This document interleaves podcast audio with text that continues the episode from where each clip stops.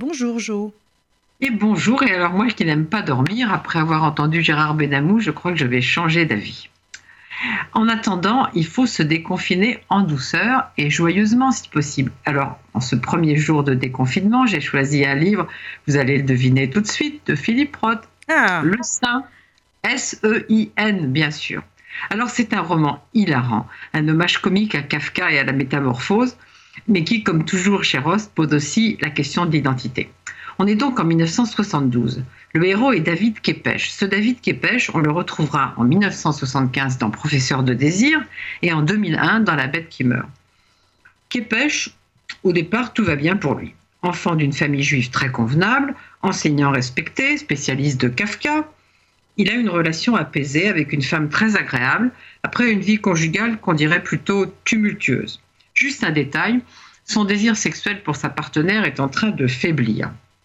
Jusqu'à ce qu'apparaisse une bizarre petite protubérance rouge à la base de son pénis qui lui procure de délicieuses sensations érotiques. L'ennui, c'est que la petite protubérance grossit, grossit, et que, dans la nuit du 18 février 1971, il se retrouve transformé en sein de femme et atterrit à l'hôpital dans un hamac qui accueille cette chose de 6 pieds de long et 155 livres.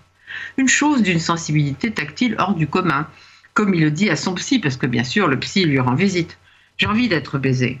Pourquoi ne devrais-je pas être baisé si c'est de ça que j'ai envie? Il est privé de sa forme d'homme, mais pas de raisonnement, et bien sûr, comme je le disais, c'est une réflexion habituelle chez Roth sur l'identité. Ce qui me terrifiait, ce n'était pas l'étrangeté des désirs que j'éprouvais au creux de ce hamac, c'était la crainte de consommer en m'y abandonnant une rupture irréparable avec mon passé et avec mon espèce.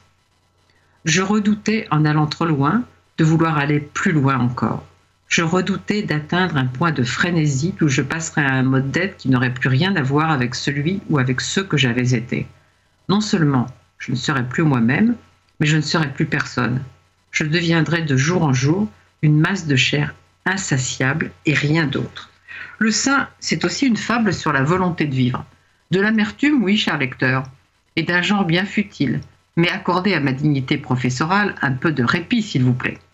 Ceci n'est pas plus une tragédie qu'une farce, c'est simplement la vie, et je suis simplement humain.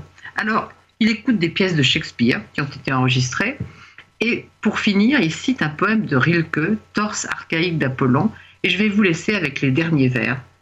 Car il n'est de point qui ne te voit, tu dois changer de vie. Rien à ajouter, sauf lire le sein, c'est en folio Gallimard notamment.